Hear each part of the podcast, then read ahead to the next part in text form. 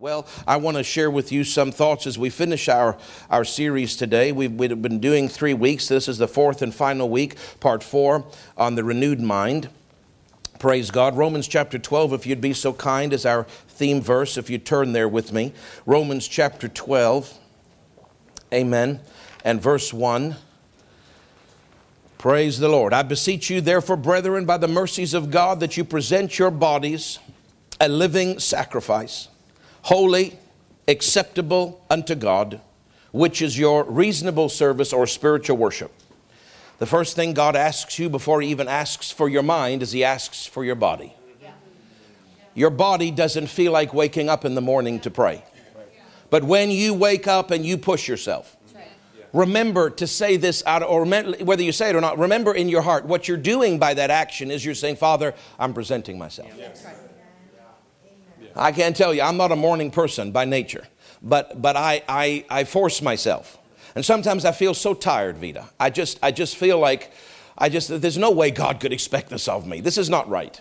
I mean, anyone ever felt that way? You just feel so tired. But the thought comes to me, which really, it's not just the iron will that I'm you. What I say as I'm sitting, as I'm lying there so tired, I say, Father, I present my body to you as worship now because sometimes it takes a little bit of effort to do certain things that your body doesn't want to do. My mind wants to pray, but my body is tired. Do you understand? and your body can be tired. You know, there's, and I'm just giving you one example, but there's many things that God asks. You know, you, you may say, well, well, I, I don't mind serving, but I just don't feel like making the effort and getting in the car and going down and serving. But when you come to Ministry of Helps, you say, Father, I'm presenting my body to you as worship. Let, you, let my body be used to serve the kingdom of God. Amen. Let my body be used to pray.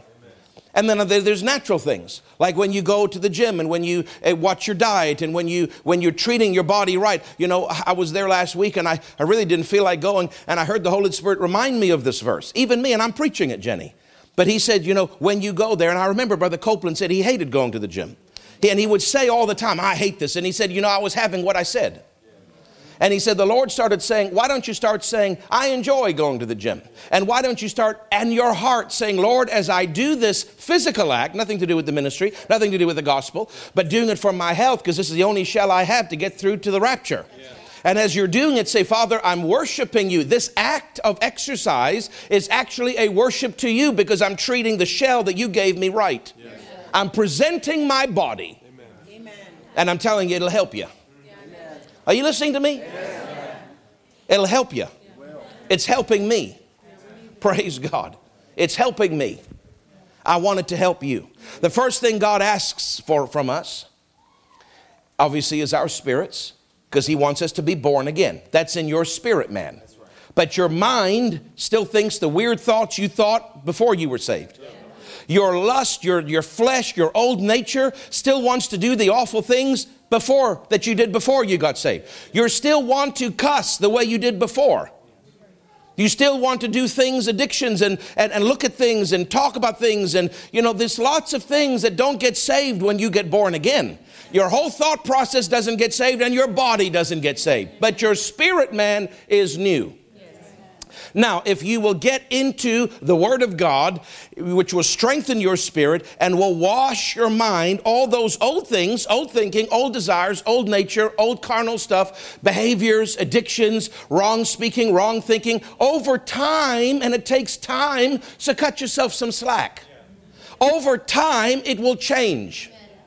We watch people come and they're so squirrely in certain areas of their thinking, and just six months under the word. And I may not even be completely teaching what they're squirrely about, sure.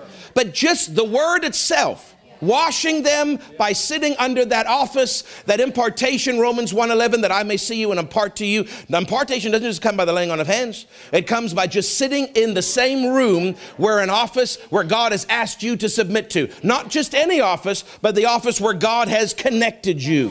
When you're just there and that anointing is wafting over you and that word is wafting over you, whether it's about exactly what you're struggling with or not, it will start to impart and change you. It takes time to change your mind, but your mind will change. One lady yesterday said to me, Pastor, and I've known this lady, I won't say her name, I don't know if she wants me to say it, but I've known her for a long time. And she's had a lot of tests and trials in her life. She's had a lot of heartbreak in her life. She's had a lot of things with her, with her marriage and with her children that have been very, very hard. By anyone's standards, they've been hard. And, and, and I've known her for a long time, even before we planted this church. And I just felt prompted to say to her, I, I just want to thank you for your faithfulness. You've been a faithful person over the years, even though your life has been very challenging. You know what she said? She said, Pastor, she said, I am so different today than when I was when I came to this church. And I know why, but I like to get people to say it. So I said, Why? She said, Just sitting under the word, just learning that I've got dominion just learning. I don't have to think any little thought that shows up. I don't have to put up with whatever devil suggests. I don't have to put up with poverty and sickness and fear and torment. Just learning who I am in Christ has changed my life. There's nothing that pleases a pastor or Jesus, the chief pastor, more than seeing people that are bearing fruit and fruit that remains. Your changed mind is bearing fruit coming in hating somebody of a different skin color. And then over time, realizing that we celebrate the diversities amongst us. Praise God coming in having a certain concept about money and the church only wants my money and, and they're just after my money and then realizing tithing is a covenant that is an honor to the father and, and then you wash your mind and you go oh i never saw that before coming in hurt by a previous pastor with all the walls up and you're Mr. Porcupine and you're prickly because you don't want to be hurt again. And over time, trust starts to form and build. And the word washes you and heals you and corrects you. And then now you're not Mr. Porcupine. Do you understand? Notice I said Mr. Porcupine, not Mrs., because uh, I want the ladies offended. Pray, praise God. Hallelujah. It takes time to change. Pastor Nancy said, if you can just corral them, just get them in the same place and just get them to stay. You, anybody can change no matter what's going on with their life. Praise God. Hallelujah. We had a person that was a prostitute and into strong, heavy witchcraft. I mean, deep, deep, deep black magic witchcraft, and a prostitute come into the church. And God started to change them and I would meet with them with my wife and we would counsel because with all the abuse that they had gone through, can you imagine what a prostitute goes through? With all the abuse, the mental torment, the physical abuse, the sexual abuse, and all the witchcraft and all the lies and all the darkness and all the demons, it takes some time. But didn't we, Jenny, didn't we start to see, about six months, we started to see a tremendous change start to happen in the way they thought about themselves and, and healing coming and all that stuff. But then the Lord spoke to me once when I was in prayer meeting and He says, Warn that person. It's a woman. Warn her. The enemy is out to separate her because her life's changing. And so I met with her and I said, Listen, uh, I don't know what's going on, but I'm warning you. The devil is not afraid necessarily of just anybody, but, but he is afraid when people renew their mind and start changing and becoming like Jesus because that is the greatest threat to his kingdom. And there's assignments to try to separate you. Oh, no, no, no, no, I'm fine. Well, sure enough, the, the, the, the seance leader that, that used to do seances with her started calling her, started emailing her with nice, Nice emails, kind emails, gentle emails. You see that little hook, that little hook of the devil. So she started engaging that witchcraft person. And, and started having lunch with her and started having talks with her. And of course, that person, where do you go? Oh, I'm, I'm born again now. I go to church and my life is turning around. Oh, but you know, because she was struggling financially because she's not a prostitute anymore. And we're teaching her how to believe God to get a normal job. Well, oh, but you know, if you go back into that, that's okay and you just those seeds start coming. Now, see, there was a warning from the Holy Ghost, but she decided to ignore it. Within two months, she was back into prostitution and witchcraft. God offended the least little thing because when that seed starts to germinate and sprout, offense will come very quickly. You almost don't have to say nothing just to offend people because they're primed for offense went right back into being a prostitute and into witchcraft. And yet God was making changes. Because I'm, I'm not saying that to be against anybody. I'm trying to say that if you just sit under the word long enough, it will change you It will change you. But remember, the devil doesn't like you being changed. He wants your spirit. He doesn't want your spirit saved either, but he don't mind your spirit he does, let me rephrase. He doesn't want anybody born again, obviously. But if you've chosen to be born again, he can't stop that. But now what he can do is work on your soul and on your body so that you never progress in the things of God, so that you're never a threat to him. God asks us for our bodies. So, whenever you're doing something, whether it's for God or for your health or for the ministry or prayer, and it's hard and your body doesn't want to do it, remember Romans 12 1. Yeah. Father, I'm doing this as a worship. My body, I force my body to yield now. It is not the king, it is the slave. Yes. And, I, and I worship you now with this action. Yes. And if you do that, strength will come into you to do it. What's the next verse? And don't be conformed to this world, but be ye transformed, metamorphosized like a caterpillar to a butterfly by the renewing of your mind, that you may prove what is that good and acceptable and perfect will of God. And of course, we know that to renew your mind, you need the standard and pillar of truth. It's the only thing you can renew your mind with. And there's many verses that support that. One of them is Ephesians 5, where it says, washed with the water of the word. I think it's 523 or somewhere in that capacity, somewhere in that region, but it's in Ephesians 5 where it says that Jesus washes us with the water of the word. This is how we renew our minds with the word. How do you renew your mind with the word? You think about the word. If you only read the word on Sunday morning with me, then you're not going to renew your mind. Right. You'll only have it renewed for the little bit that you're with me. But what about reading a scripture or more than one scripture seven days a week? What about as you're working, thinking about that scripture instead of the magazine article? There's nothing wrong with the magazine article, but that's not going to renew your mind.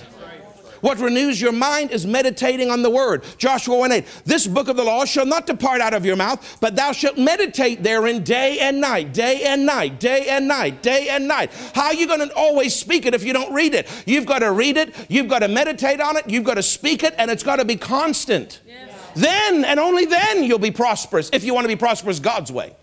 You can be prosperous in the flesh and do it your own way with hardship. But the Bible says the blessing of the Lord makes you rich, makes you prosperous, and adds no sorrow. The world system adds sorrow, but God's system doesn't add any sorrow. So if you want to be prosperous, you need to got to get in that word and meditate. Meditate. That is how you renew your mind as you meditate on things. I know I'm preaching basic stuff, but I find a lot of Christians, they'll say amen, but they don't live it. They don't live it, Jenny. They're more interested in their Chatelaine magazine or their or their field and stream if you're a fisherman or what, what is the, what are the other ones? Uh, the, the, the ones that have all the home renovations that Pastor Nance H what's it called? House and home. Some people know more of the house and home than they do the scripture. Is there anything wrong with house and home? No. Is there anything wrong with some magazines and not all? Guys are you listening to me so, a believer reading Maxim. If you don't know what Maxim is, that's a good thing. But Maxim is basically a soft version of porn because all it has is girls in skimpy outfits. And I said, Now, brother, you know, you, you don't have to, I'm not trying to make you feel guilty, but if Jesus sat with you, would he watch, would he look at that magazine? And they said, Well, I don't know. well, if you don't even know if Jesus would look at soft porn, it tells me all I need to know about you. Now, mind you, this person was barely saved, if that. So I can't make it sound like they were really strong in the Lord, but they were, they were certainly interested, and they were kind of in that early phase of where they had to renew their mind. And, and people have to learn certain things shouldn't go into your eyes. Certain movies should just not be watched. But it's reality, Pastor. Just because there's witchcraft reality doesn't mean I watch Poltergeist. Just because sex is in the earth doesn't mean I should watch people fornicating and committing adultery. Just because guns exist doesn't mean I should watch people getting their heads blowed off. And the movies today are very different to the ones years ago because there's the spirit of the world that is thicker on those things. And so, your spirit, if you'll meditate on the word and just say, Father, I want to wash my mind with your word, the Holy Ghost will quicken you. He will show you. I don't want you to watch it. If you don't know why, don't argue with him and watch it and grieve him. Just say, Yes, sir. We're in a very perilous time. There are so many things that are trying to vie for our attention and for our righteousness. We're made righteous instantly when we get born again, but there are paths, plural, of righteousness according to Psalm 23. And the second form of righteousness is actually called holiness. It is a lifestyle of honoring God. You were instantly made clean when you got saved, instantly righteous. But then there is a, a progression of righteousness or holiness that you're only going to get into if you renew your mind with the Word. Otherwise, you won't even be able to tell the difference between what's right and wrong. And sinners don't know hardly the difference between right and wrong anymore. Especially in our society when they talk to you about 42 genders. Do you, do you understand where we live? I emailed somebody about something recently. They use a business thing, and, and they responded to me. And when they said their name as a woman, and in brackets beside her name, it says she, comma her. I'm, what is that? I don't understand what that is. So I asked my staff member, Trusty Lorraine, because she's a she and a her. And I said, Lorraine, what is this? I don't understand this. And she says, Oh yes, uh, one of our one of our members in our church that works with uh, a television company, they had a big meeting. And now everybody, because of the gender thing, has to put in brackets what your gender is, so that if you want people to call you they, you can put they or them. My, my, my brothers and sisters, listen to me. We are living in an asinine world. This is, this is so far beyond logic, beyond reason. This is a, Bible calls it a great delusion. This is a great deception that has come upon the people. And you all have to live in that. At least I get to come here and I know that he's a boy. And I know that Taylor's a girl. I mean, the opposite, sorry. I'm thinking Taylor. I said, I know that he, and I pointed to him as a boy. You're making trouble now. And I said, I know that she, that's Lorraine, is a girl. That was not the right time to mix it up. That was, that was, that was really bad. I know that, let me just say the names. I know that Taylor's a boy, and Lorraine's a girl, and Reverend Greg is a boy. I'm, I'm making fun, I'm making light, but this is not a light issue. This is not a light subject and I get to come in here and have normalcy, but you're in the darkness of the world. And I'm not telling you to cause waves. I'm not telling you to fight. I'm not telling you you're going to be led by your spirit and how you handle these things. But I'm just letting you know society is on its way to hell. We are being prepared for the Antichrist. And the Bible says the Antichrist will be a vehement homosexual. Why do you think this is happening? It's because the stage is being set for the Antichrist, and he is a rabid homosexual. You can read it in the Bible. No affection for women of the opposite sex at all. So why he's going to have a one world government and he's going to be in he's going to be that. I'm not against any human being, but I am against what the Bible calls sin. And do you know, I don't say who, but do you know that we have at least one, I'm not sure, maybe more, but we have at least one homosexual that got born again, got freed by the power of God in our church right here today in the service. that Jesus came and washed him with his precious blood, took that demon spirit out of his mind that told him that he wanted to have sex with the opposite, with the, with the same gender and cleansed and washed him and put rechanged his hormones put the right what god created him when he was born as a normal man. And he sits here and he's happily married. And when we do our homosexual talk in the, in the waging war, he's going to be one of our guests on the panel to talk from a real life perspective that you can be free because they won't tell you out there that you can be free because they believe that it's that's who they are. When God made you a boy, He put hormones in you to be a boy. And demon spirits have such power that they can actually change the way you feel. They can change the way you think. They can affect you and manipulate and pervert. The devil perverts. Well, when people stand before God, they're not going to be standing as a they. They're not going to be standing as one of the 42 genders. They're going to be not going to be standing, well, I was born this way. God's going to say, I made you this way, and you're going to give an answer for the way I made you. And oh, I shiver in my boots for them on that day. I'm not trying to be provocative. I'm trying to say we're living in a very dark society. And, and we have to hold a standard. We have to hold it. Now, if you don't renew your mind, you're not even going to know what that standard is. I heard one of our young people, a teenager, tell another teenager a little while ago that uh, abortion, there's nothing wrong with abortion. That is why the Holy Ghost prompted me to do the waging war. Because abortion is anti the Bible.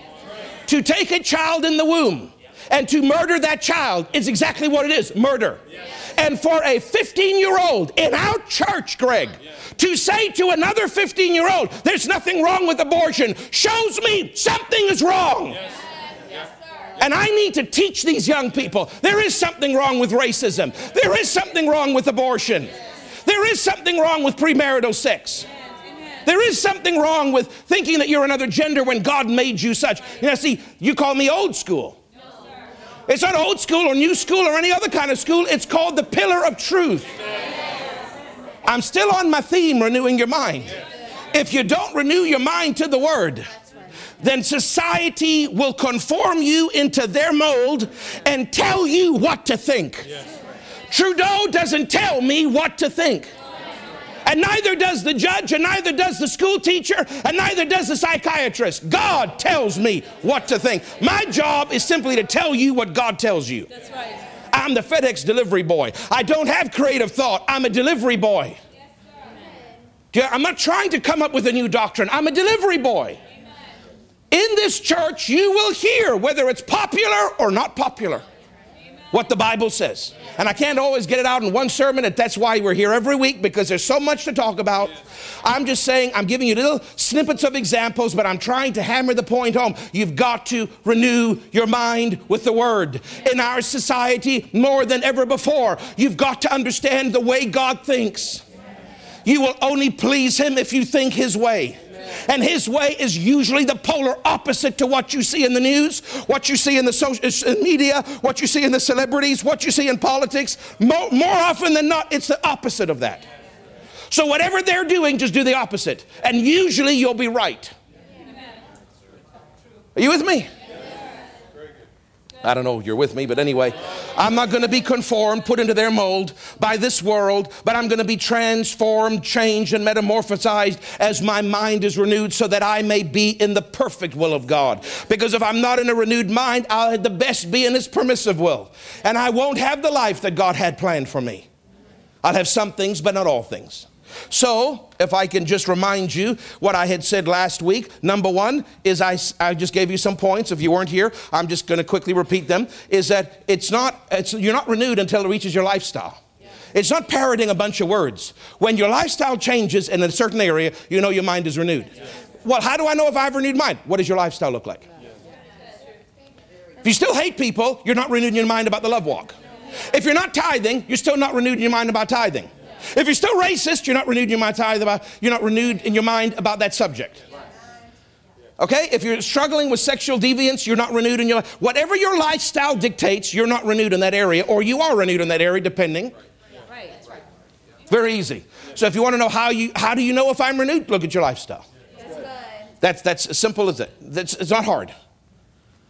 If we can just get you close. Look with me quickly in Luke chapter 19. Luke chapter 19, please. If I can just get you close. A little while ago, Reverend Greg, I said, Lord, do I yell too much at the people? because I watch, I never watch myself, ever. But I watched myself once and I thought, Dear God, do I yell that much? But it's the anointing that comes on me. But when I'm watching, the anointing's not on me, and so I kind of like, mm.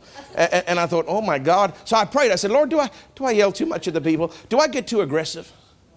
I want you to know what the Holy Ghost. He showed me something. He said, in, listen carefully. He said, there's a middle of the road, son, and there's a ditch on either side, and then there's a solid line. You know the solid line before you get on the gravel. He said, sometimes you veer over to that line and then sometimes you veer over to the other line. But he said, You don't get in the ditch or my spirit would check you.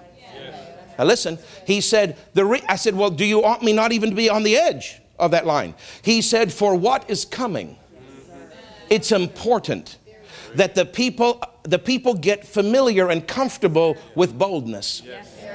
And some, if you're just real calm and sweet, sometimes you just stay right in the middle. But sometimes the Holy Ghost wants to ruffle some feathers and he needs things to be said. And so we're not into error, we're not into a ditch, but you kind of you can get a little bit bolder on some things and then you're back to the middle. Then you're a little bit less bold and a little bit weaker on other things and then you're back to the middle.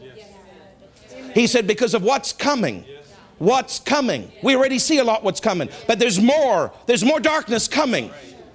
Dr. Sumrall said before the rapture, bestiality, that is humans having sex with animals, will be a common practice and accepted.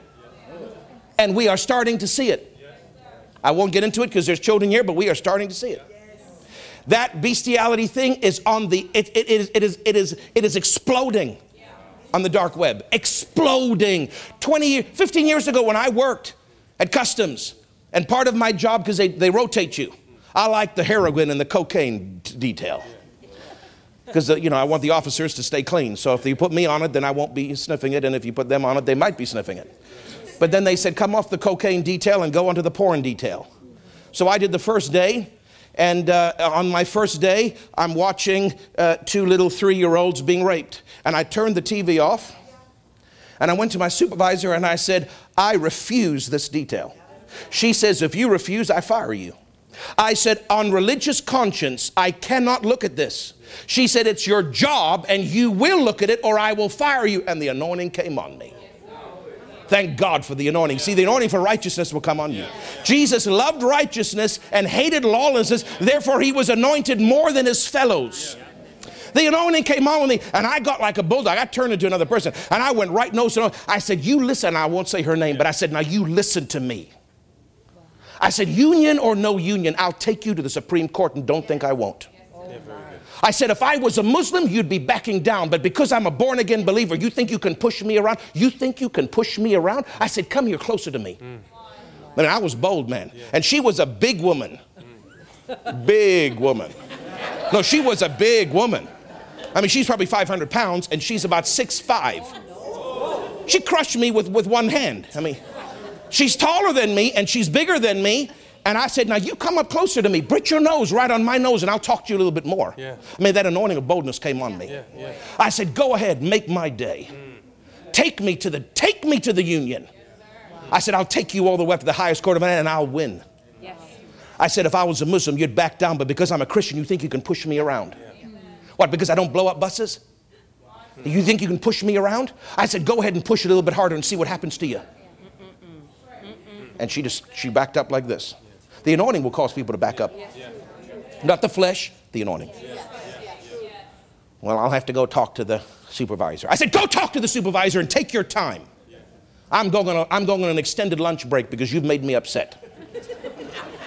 In fact, I'm taking the rest of the day off because you made me upset. And you're, and you're not going to dock my pay for it. I mean, I got, I got out of ornery with her.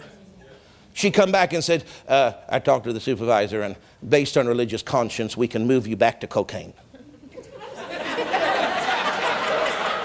Praise God. I'm not saying I like cocaine. I'm not saying that. I'm, I'm saying that, that to package cocaine and arrest people for okay, cocaine is not against my conscience. But to look at people being raped, and, and, and what I'm telling you, there was, a whole, there was a whole stack that I had to go through because there are, there are divisions that you, there's checklists that you have to look at. And there was a whole stack of DVDs about this high, probably 40 DVDs of bestiality, and I had to determine if it's illegal bestiality or legal bestiality, and there is a difference. And I won't get into it. You don't want to know the differences. And I'm talking, and this was 15 years ago. It is exploding. It is exploding. Because let me tell you, when you welcome the door to an unclean spirit, it starts with Maxim, it moves to, to, to Penthouse and Playboy, it moves to Fifty Shades of Grey and all that nonsense and domination and, and, and, and, and all, what do you call it, uh, bondage and all that stuff. It moves to fantasizing, it, and, and the de- demons are never satisfied. So an unclean spirit will push you to go further, push you to go further. And, and you'll never be able to satisfy the lust of a demon that is operating through your flesh. But if you just close your flesh, they can't get in. But if you open the door, they'll start influencing you. Men, are you listening to me? If you're struggling with it in any, and I know by the Spirit of God that there is a man in here, in fact, I know where you're sitting, and I'm not going to point you out by the word of knowledge because he didn't tell me to. But you, you better deal with that. It'll open the door to hell in your life.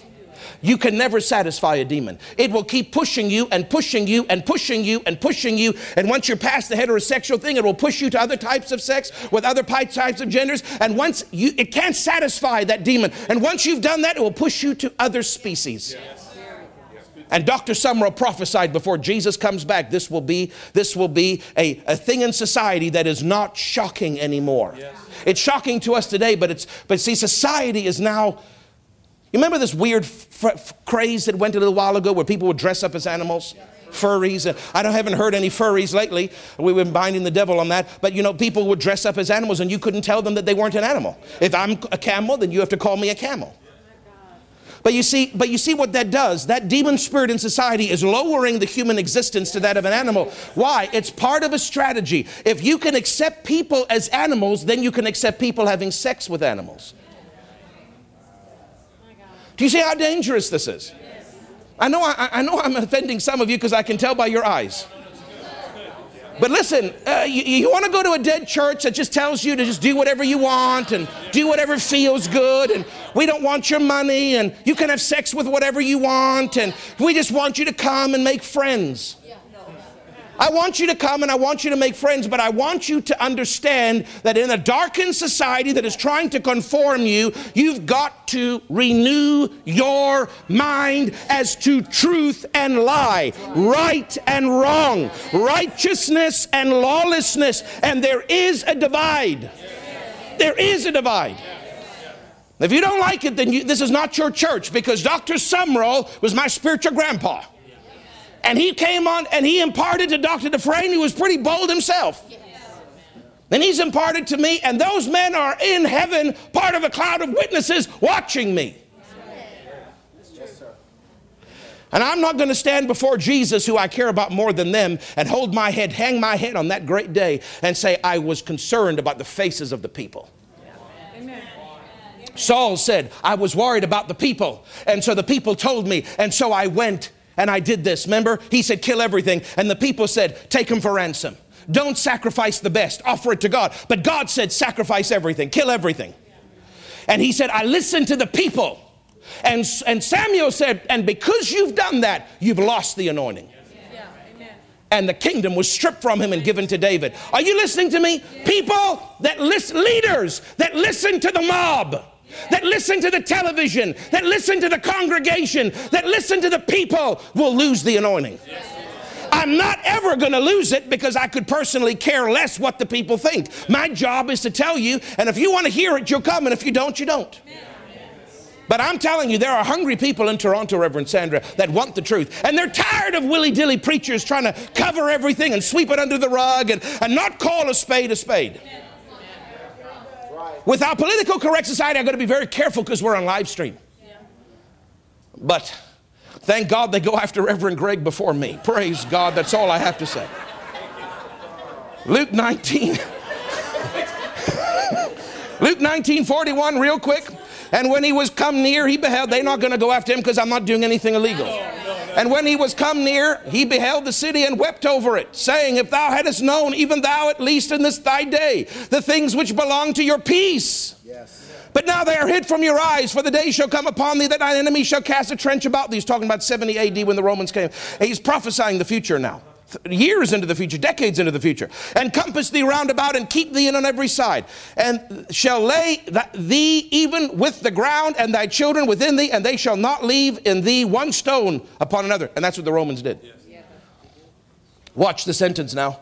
Because, because, why did all this calamity happen? Because thou knewest not the time of thy visitation. He said in the two, second previous of 42, he said, You didn't know the things that belong to your peace in that day. Which means if you recognize the visitation, you would have peace. Your life would go right. Now, visitation means bishop. If you study it, in the original language, it is the Greek word episcope, which means bishop. It means literally pastor or fivefold office holder, specifically the pastor. Do you understand what this is saying? When people miss the time of their visitation, what, what God is saying to us through that verse today, Pastor Nancy wrote a whole book on it called The Visitations of God. It's about the office of the pastor. Listen to me. God will visit you privately, absolutely, in your prayer closet. But in a public gathering where there's a corporate anointing and there's an office that is preaching to you, in this case, me, that office, that bishop, that fivefold minister is your visitation from God. People say to me, I want a visitation from God. Scripturally, show up to church. If you'll come to church, you'll have a visitation, not just from the presence and the glory and all those wonderful things which we're believing God for more of, but when the minister in an office stands up to proclaim and to utter and to preach under an anointing from that office, according to Luke 19:44, that office, that bishop, is your visitation. Jesus was their office. He was telling them what to do to have peace. They disregarded and they had great loss. In our society, it's the same thing. An office stands to before you and proclaims the word to tell you things that relate to your peace. If you disregard it, it is on your head because you've missed the time of your pastor. God was visiting through the office. God visits sometimes directly with a cloud or directly in your prayer closet, but He loves to visit in a corporate facility. He loves to come through offices. He loves to visit through pastors and prophets and evangelists and teachers and apostles. When, when the preacher's preaching to you, you need to have reverence for it because it's not just me coming up with a bunch of ideas. God is visiting His people through that office after Jesus rose, died and rose in Ephesians 4, and it says he took captivity captive. That means he led a train of vanquished foes because he defeated all of hell and all the grave and every demon and every sickness. And the very first thing he did after sitting down on that throne and proclaiming his kingship in heaven, the first thing according to scripture is he gave you a pastor. The first thing he did is he gave gifts unto men.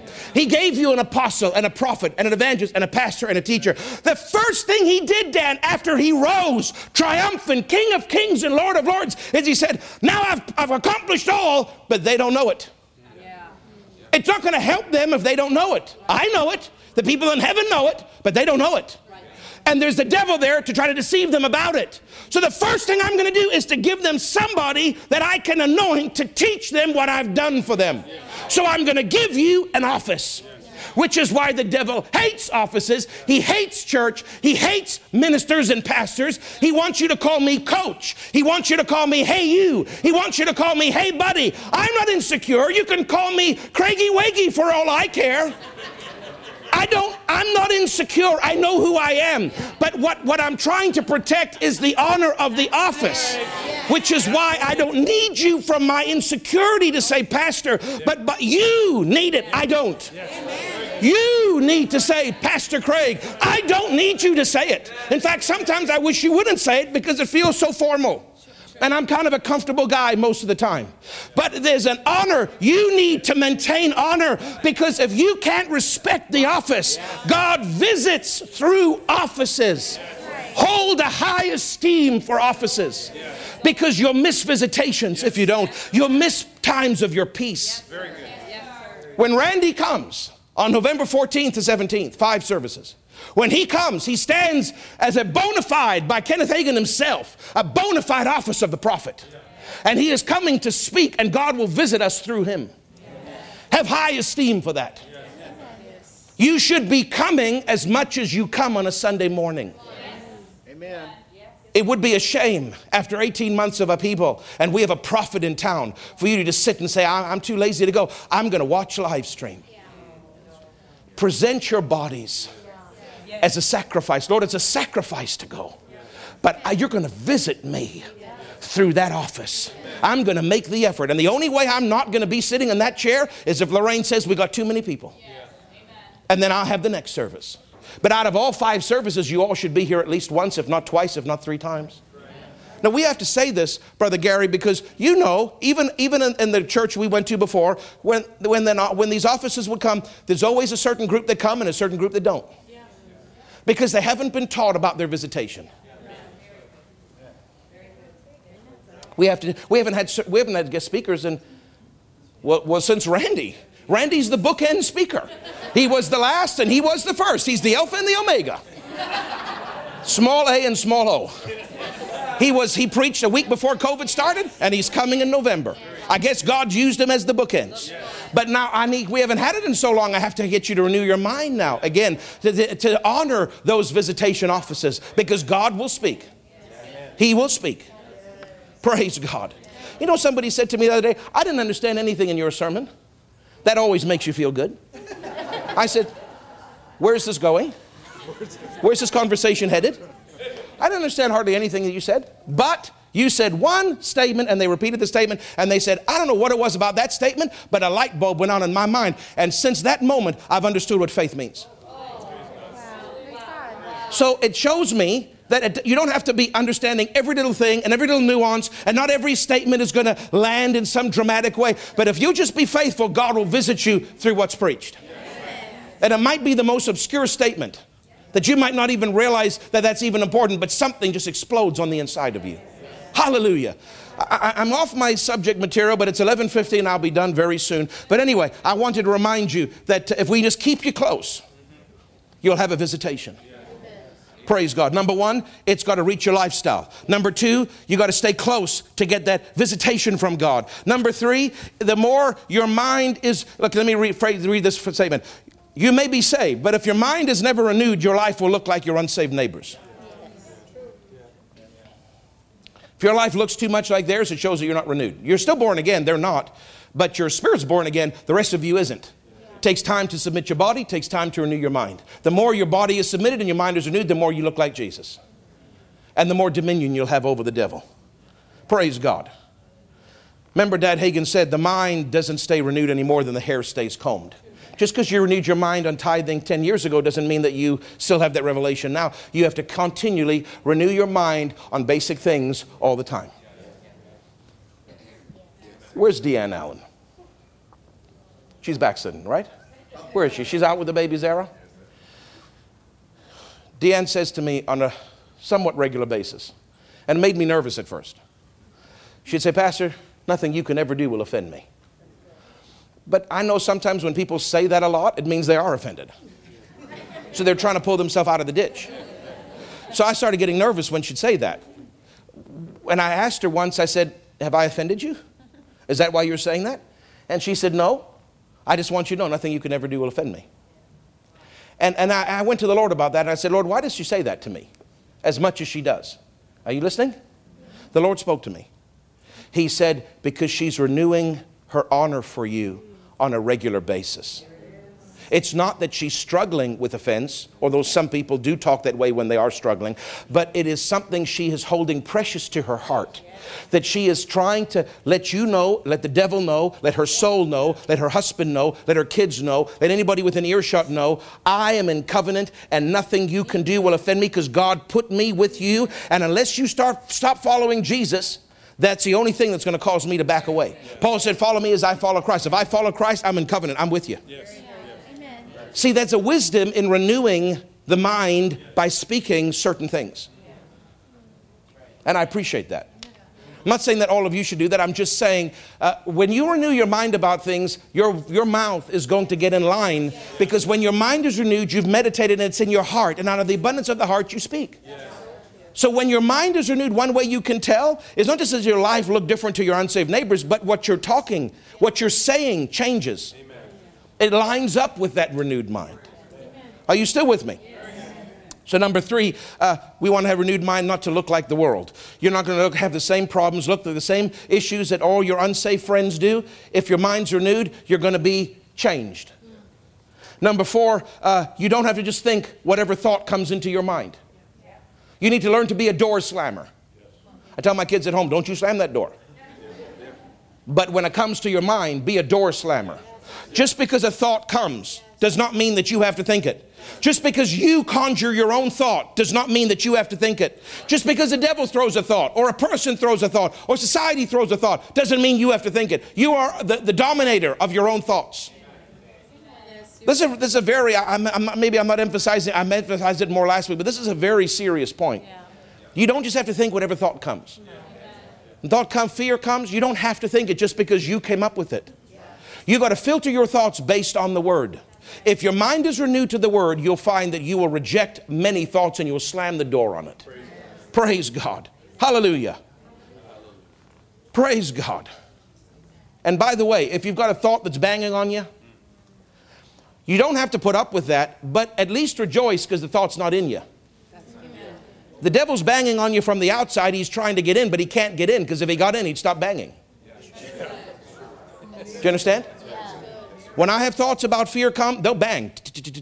Now, if I yield to it and I start thinking that way, the banging stops, but now it's in me. Now I've got a bigger problem. Now I've got to get it out. But when I just eh, when I just stand my ground and say, No, you don't. No, you don't. No, at least it shows me that that thought's not in me. That's a good thing. But I shouldn't have to put up with banging for the rest of my life either. So when I speak to it and I say, No, you don't, you be quiet, devil. And then I get into the presence of God, that, that banging stops. So just because you're under attack, yes, you shouldn't always be under attack, but rejoice because the fact that you're under attack shows that he's not winning. Do you understand? Praise God. Let me make a statement number five. So, number four is slam doors. Don't just think whatever thought that comes. Number five is the only sway the devil has over us is because of wrong thinking. I'm not afraid of the devil, but the devil has no access and no inroad to me except my wrong thoughts and my flesh.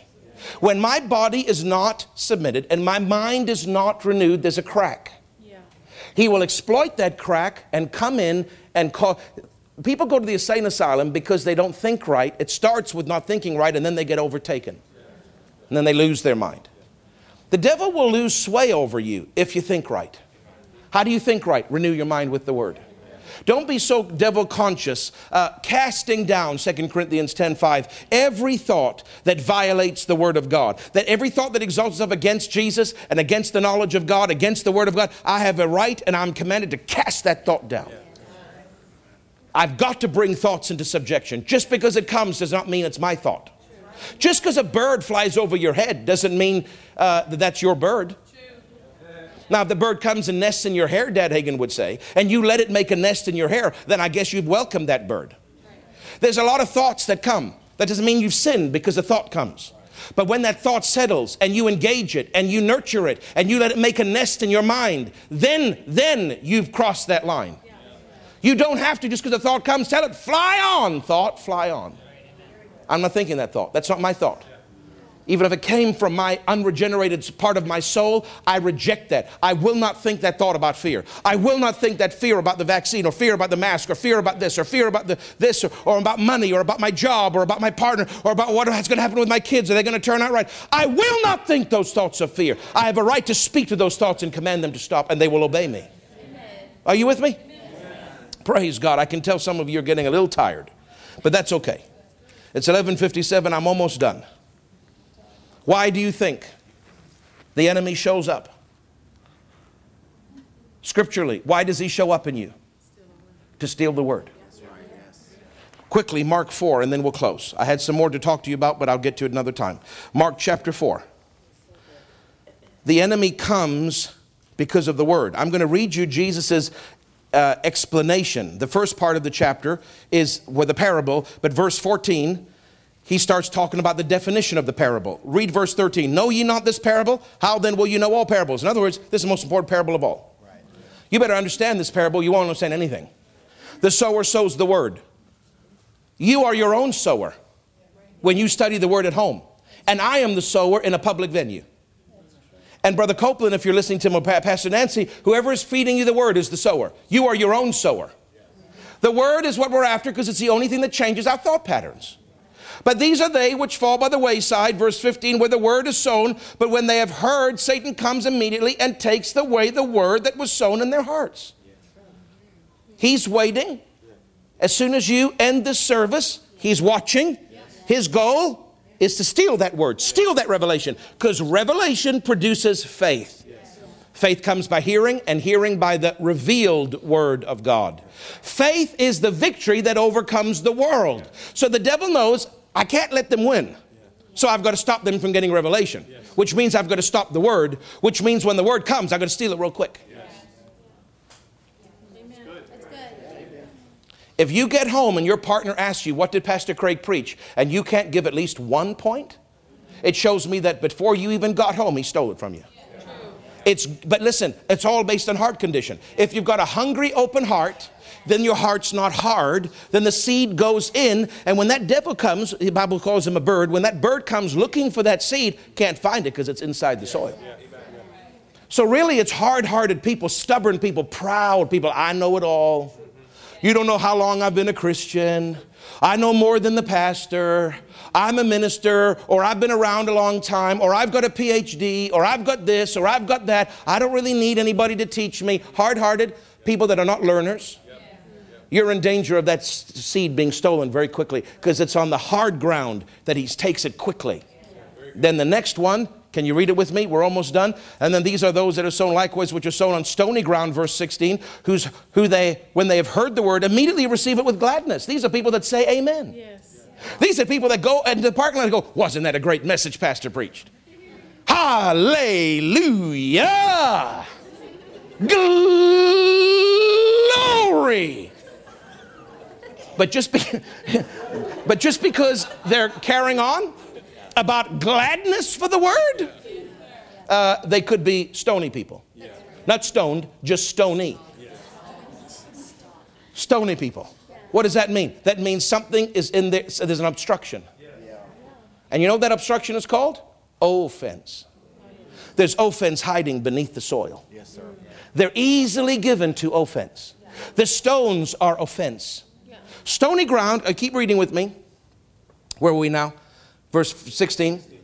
Uh, who, when they have heard the word, immediately receive God, but have no root in themselves, and so endure for a time. But afterward, when affliction or persecution arises for the word's sake, immediately they are offended. When the preacher says something they don't like. When, when, when I step on the toes of their little holy cow, whatever that holy cow is. When somebody at work mocks them, that's called persecution. When pressure financially comes, and well, I don't, I, I, they're taking my money, and, and all these thoughts start coming about the church and about what our purpose is. Now, they were very glad and they were saying glory when I preached it. But now, very quickly, they're offended. Don't be, don't be a stony person. And don't be a hard hearted, know it all person because you'll lose the word, won't even get in you. And then the next one, verse 18, and these are they which are sown among thorns. Now, listen, they've already passed test one, their heart's open. They've passed test two, they're not offended.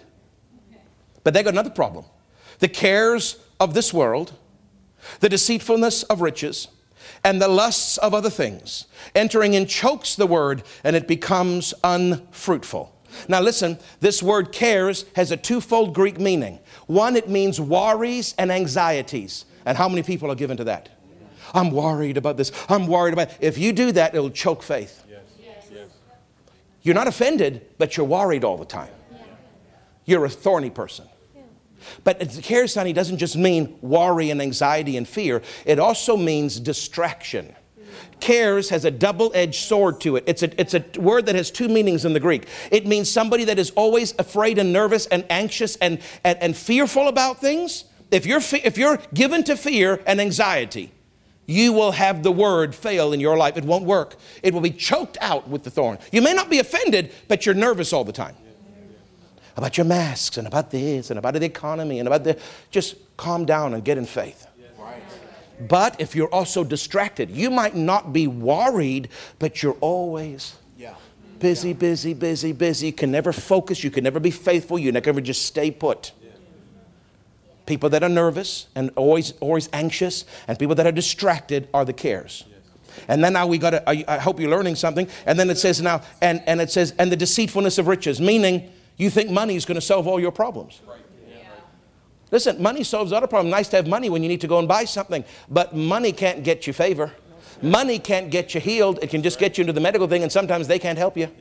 There's a lot of things money can't do, but faith can do anything. When you start thinking that all your problems are solved with money, you're being choked. It's a thorn to choke you. Money is a tool. It is not God. We are not lustful for it. We are not greedy. And we are not deceived thinking it's the only purpose and it's the only solution in life. It is one tool and only one. God does the rest. And what's the last one? Lusts of other things. What that word means is longing what is for, for what is forbidden.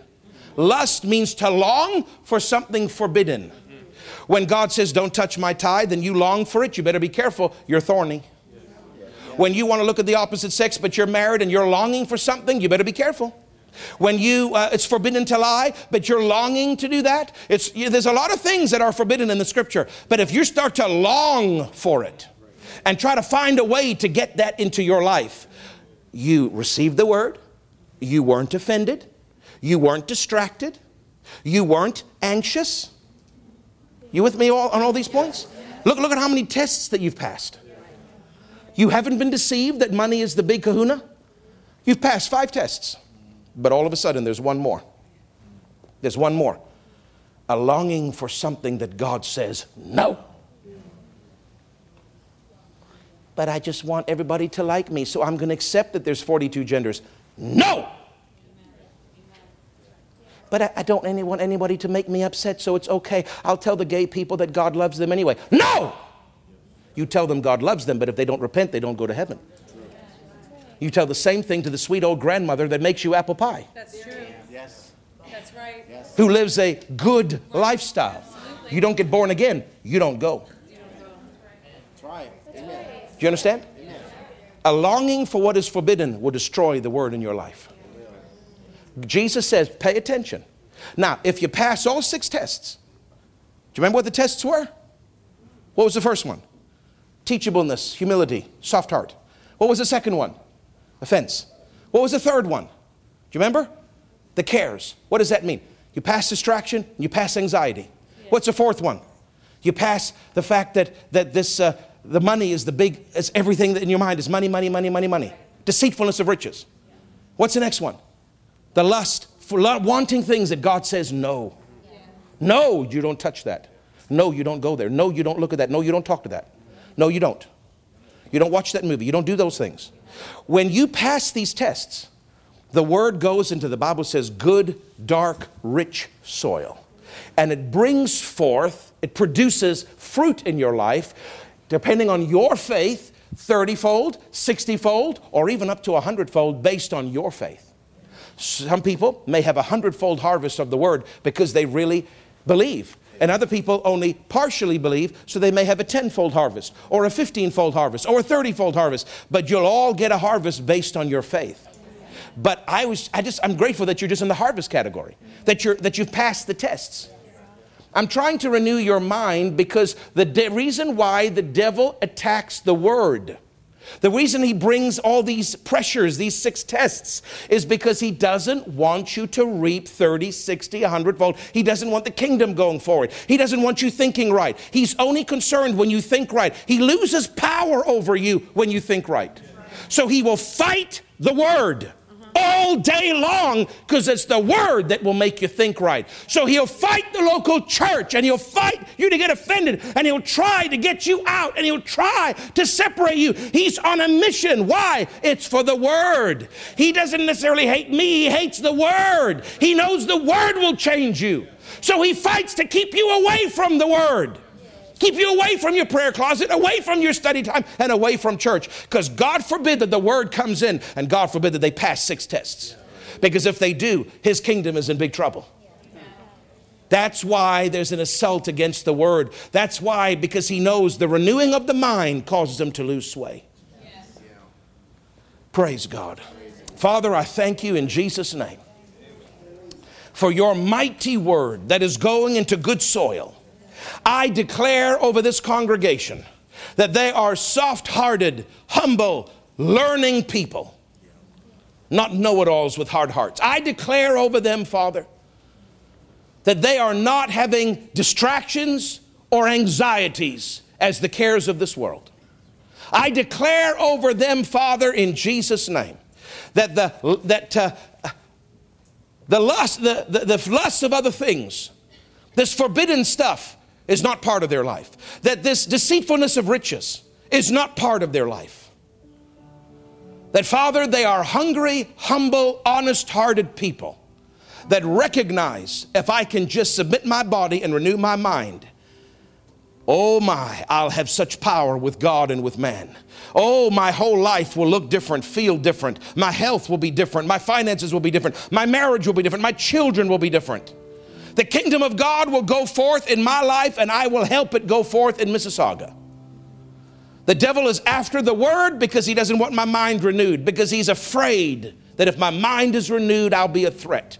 So, Father, I'm going to renew my mind. I'm going to guard against the hard soil, the rocky soil, and the thorny soil. I'm going to keep an open heart and I'm going to receive the word and I'm going to let it get down on the inside of me. I'm going to meditate day and night. I'm going to renew my mind and not let the world tell me what I should think, but I'm going to let God tell me what I should think. And I'm going to have a transformed life and a new way of thinking and a body that is presented and a spirit that is strong. And I will be like my Savior in the earth. I will bring the kingdom of God to this world. I will do my part in the body of Christ. Father, this is why the devil persecutes for the word, because he doesn't want the mind renewed. We've got to fight tooth, nail, and claw to stay with the word and to keep an open heart so that our mind and thought patterns change. So that society and CBC News and the Prime Minister and the celebrities and the magazines and the social media and all the other voices, they don't conform us to their way of thinking. But we are transformed into God's way of thinking by the renewing of our mind with the word of truth, the pillar of truth for society. And our hearts receive it. And our hearts pass these tests so that it will bear 30, 60, and 100 fold.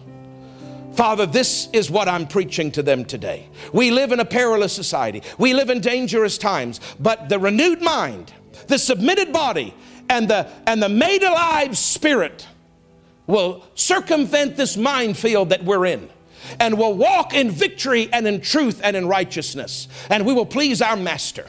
And when he says to us, You, you lived in one of the most perilous times in history, but you know what? I'm proud of you.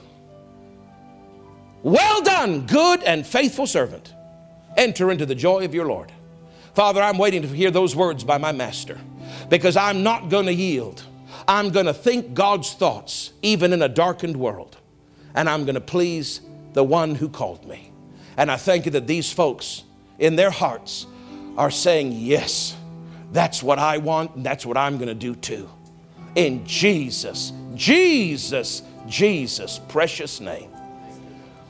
Father, we're on a quest every day of our lives to renew our mind and to submit our bodies and to walk in the Spirit.